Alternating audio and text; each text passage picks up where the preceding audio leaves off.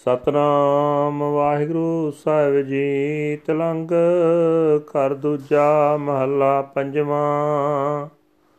ਤੁਧ ਬਿਨ ਦੂਜਾ ਨਾਹੀ ਕੋਏ, ਤੂੰ ਕਰਤਾਰ ਕਰੈ ਸੋ ਹੋਏ। ਤੇਰਾ ਜੋਰ ਤੇਰੀ ਮਨ ਟੇਕ ਸਦਾ ਸਦਾ ਜਪ ਨਾਨਕ ਏਕ।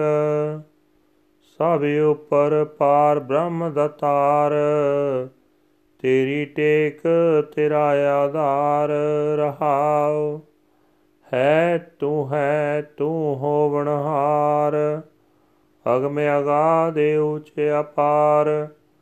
ਜੋ ਤੁਧ ਸੇਵੈ ਤਿਨ ਭਉ ਦੁਖ ਨਾਏ ਗੁਰ ਪ੍ਰਸਾਦ ਨਾਨਕ ਗੁਣ ਗਾਹੇ। ਜੋ ਦਿਸੈ ਸੋ ਤੇਰਾ ਰੂਪ, ਗੁਣ ਨਿਧਾਨ ਗੋਬਿੰਦ ਅਨੂਪ।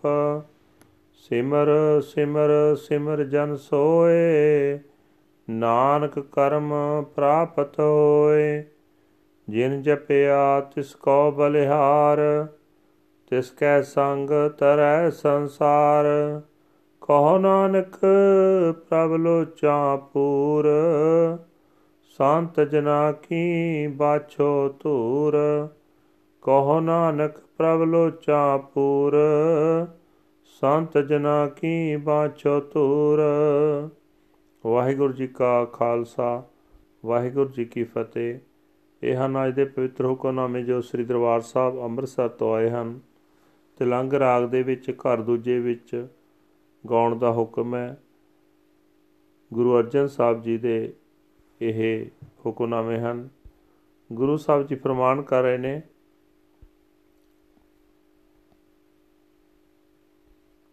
ਹੇ ਭਾਈ, ਸਭ ਜੀਵਾਂ ਨੂੰ ਦਾਤਾਂ ਦੇਣ ਵਾਲਾ ਪ੍ਰਮਾਤਮਾ ਸਭ ਜੀਵਾਂ ਦੇ ਸਿਰ ਉੱਤੇ ਰਾਖਾ ਹੈ। ਹੇ ਪ੍ਰਭੂ, ਅਸਾਂ ਜੀਵਾਂ ਨੂੰ ਤੇਰਾ ਹੀ ਆਸਰਾ ਹੈ, ਤੇਰਾ ਹੀ ਸਹਾਰਾ ਹੈ, ਠਹਿਰਾਓ। ਹੇ ਪ੍ਰਭੂ, ਤੂੰ ਸਾਰੇ ਜਗਤ ਦਾ ਪੈਦਾ ਕਰਨ ਵਾਲਾ ਹੈ।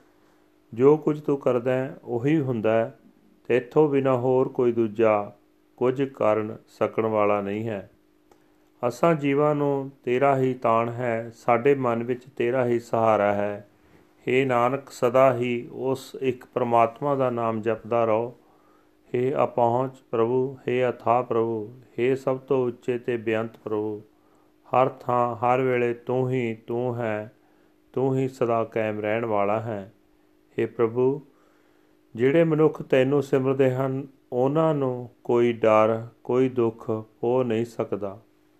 ਏ ਨਾਨਕ, ਗੁਰੂ ਦੀ ਕਿਰਪਾ ਨਾਲ ਹੀ ਮਨੁੱਖ ਪਰਮਾਤਮਾ ਦੇ ਗੁਣ ਗਾ ਸਕਦੇ ਹਨ।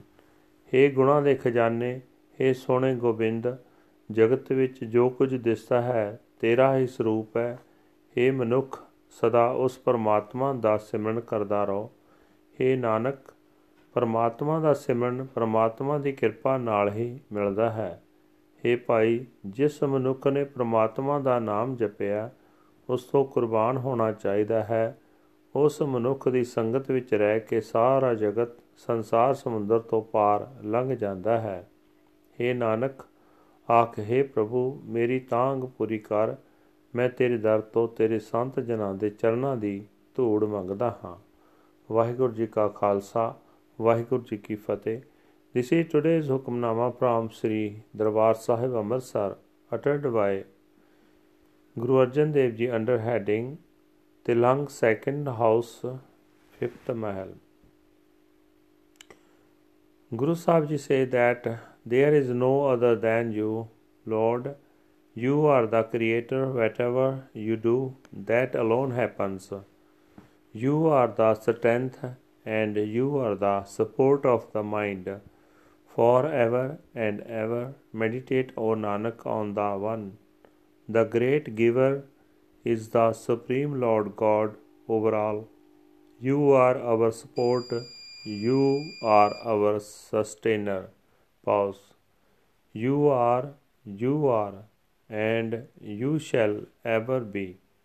O inaccessible, unfathomable, lofty, and infinite Lord, those who serve you are not touched by fear or suffering. By Guru's grace, O Nanak, Sing the glorious praises of the Lord. Whatever is seen is your form, O treasure of virtue, O Lord of the universe, O Lord of the incomparable beauty, remembering, remembering, remembering the Lord in meditation, his humble servant becomes like him. O Nanak, by his grace we obtain him. I am a sacrifice to those who meditate on the Lord, associating with the with them the whole world is saved. Says Nanak, God fulfills our hopes and aspirations. I long for the dust of the feet of the saints. Waheguru ji ਕਾ ਖਾਲਸਾ ਵਾਹਿਗੁਰੂ ਜੀ ਕੀ ਫਤਿਹ